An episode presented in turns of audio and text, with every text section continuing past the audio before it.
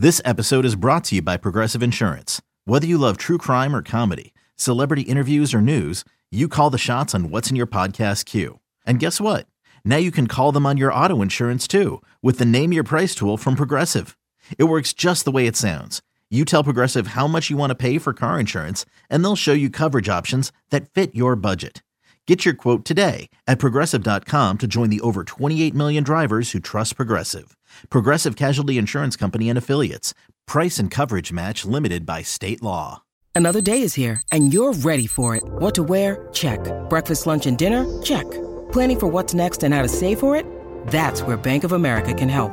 For your financial to dos, Bank of America has experts ready to help get you closer to your goals. Get started at one of our local financial centers or 24-7 in our mobile banking app. Find a location near you at bankofamerica.com slash talk to us. What would you like the power to do?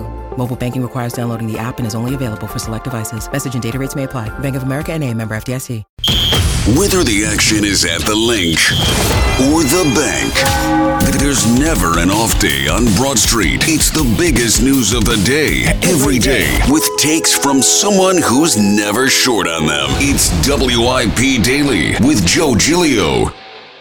Welcome on in, WIP Daily on a, uh, a May 18th here. Welcome in. Thanks for listening, of course, and, and following the podcast wherever you get your podcasts and the Audacy app, iTunes, Stitcher, you know, wherever you get your podcasts. Uh, we appreciate you listening and watching on the YouTube channel, 94 WIP's YouTube channel. We do our video podcast. Tucker will hop on with me in a few minutes.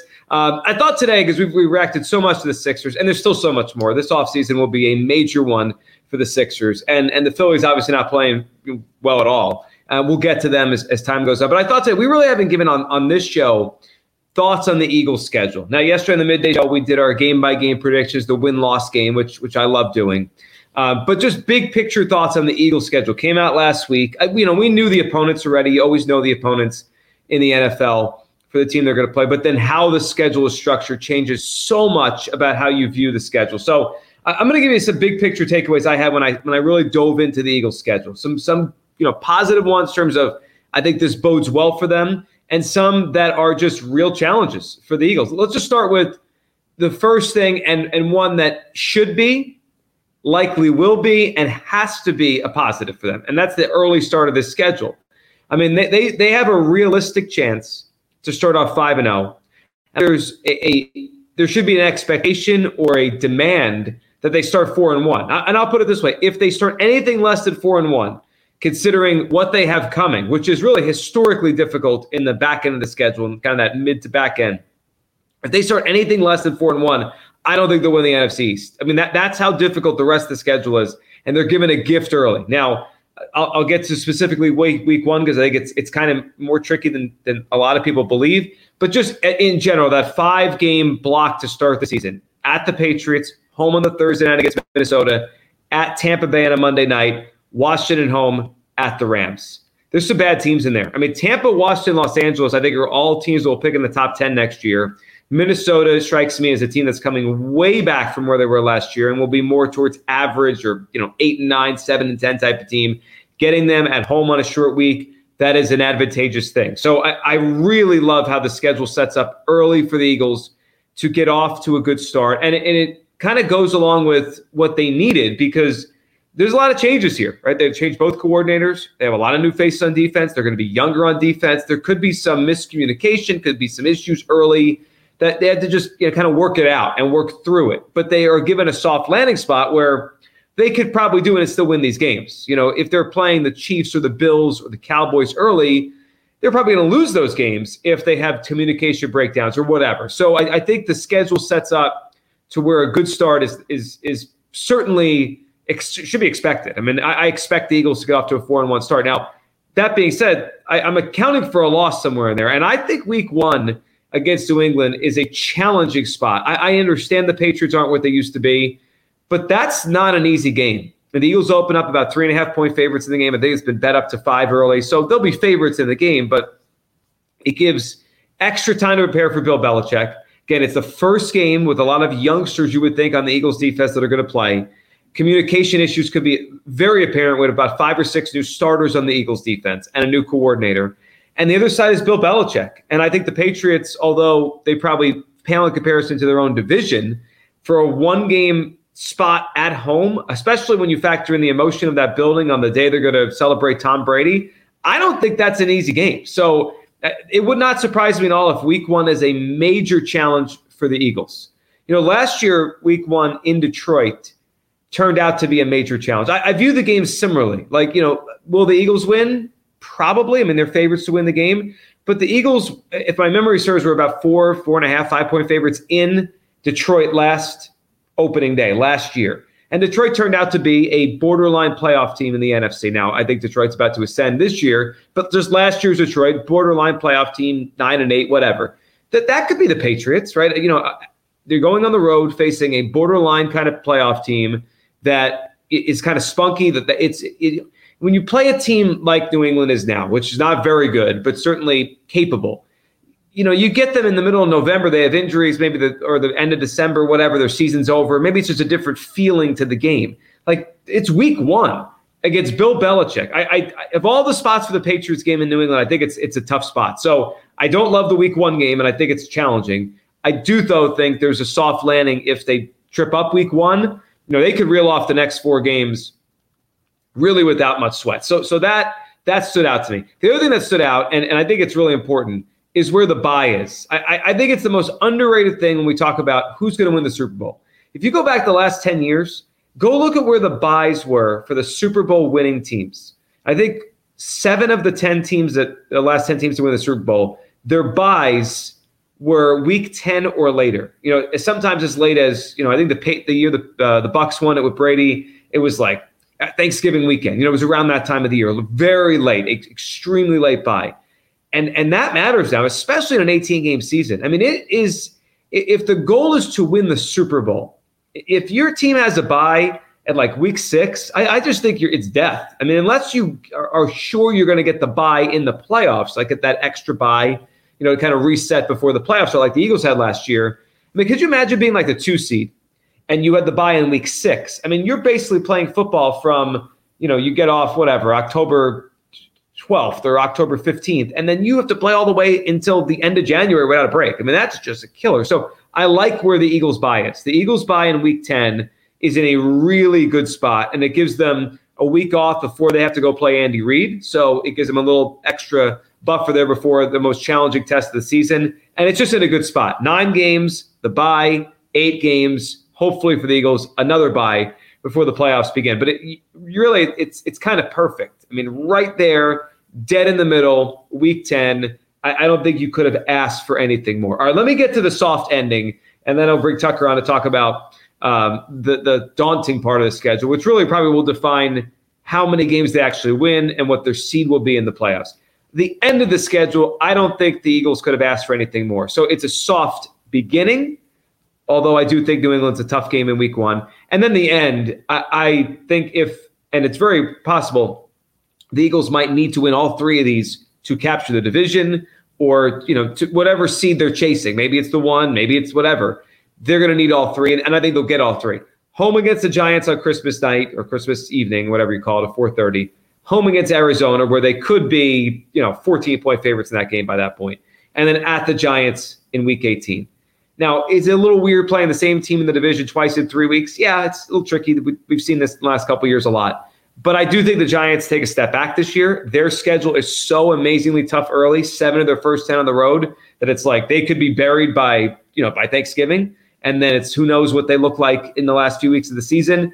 I think it's a really great time to have the Giants twice, especially if the Eagles really need those games. So I think the ending and the beginning is where the Eagles will really do their damage and, and can kind of – matriculate their way through the middle. As long as they don't just fall on their face, they're going to be fine. But I like those last three games there. You know, Giants at home, Cardinals at home, probably the worst team in the NFL. And then they have to go to the Giants. And, and who knows? Maybe they won't need the game. Maybe they'll have number one seed wrapped up again or wrapped up this year before them. But if they need the game, we know they could beat the Giants. They beat the Giants for a long time now. And I do think the Giants take a step back. So so I like that. So that that all stands out.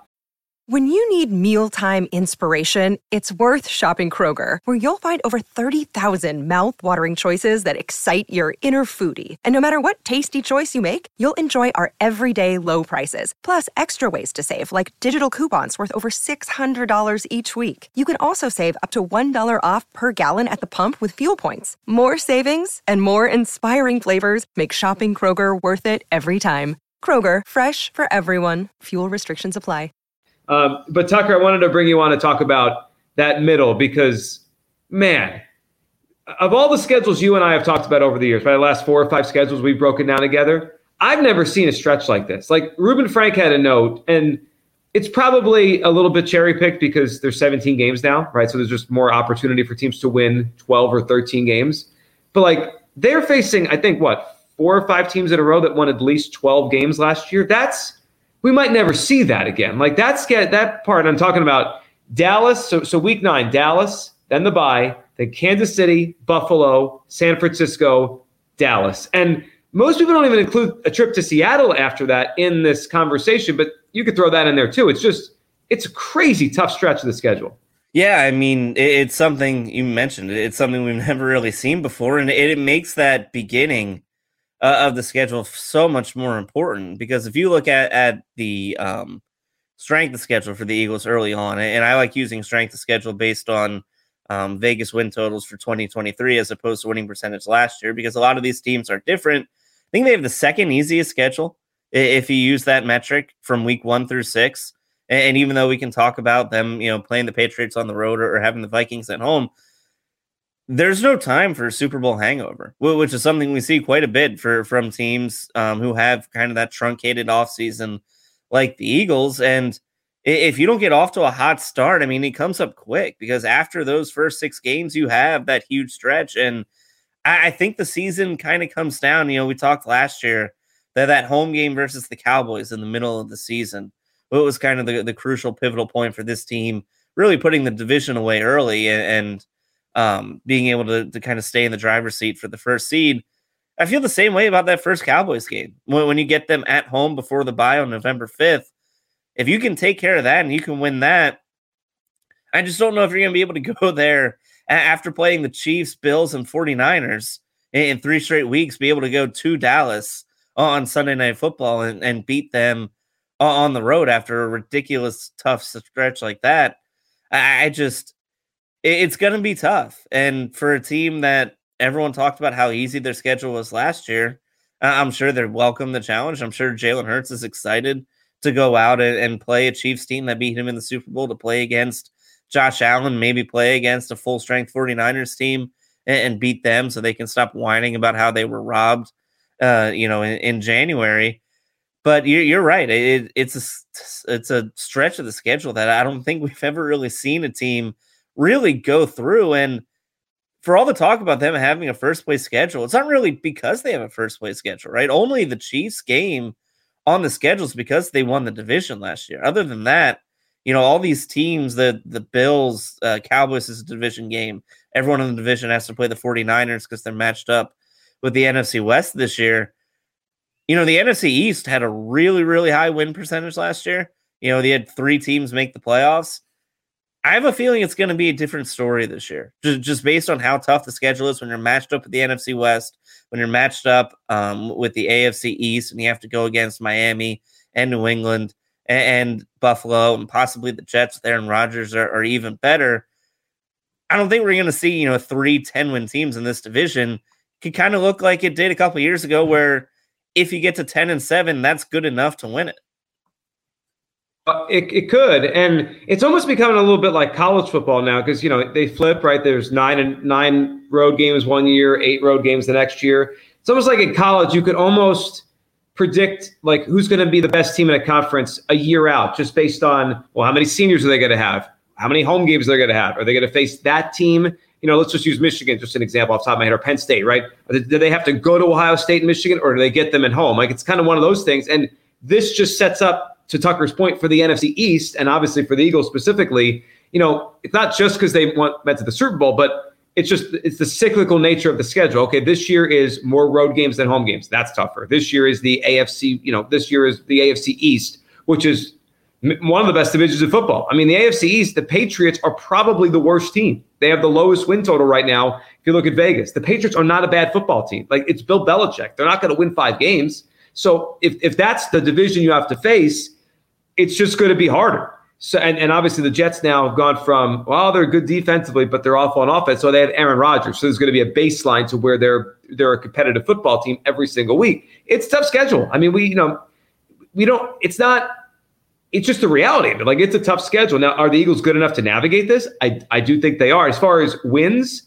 now I'm, we played the win loss game in the midday show yesterday, and we did it as a consensus show. But when I did my own, I came up with 11, and 11 probably feels like a big drop from 14. It is. It's three games, but but I I feel like this schedule plus the changes, the youth, it feels like an 11 win schedule for me when I look at it, and I think they have the talent to be more. And if they could somehow get through that early stretch five and zero oh instead of four and one or whatever, maybe they could get to twelve.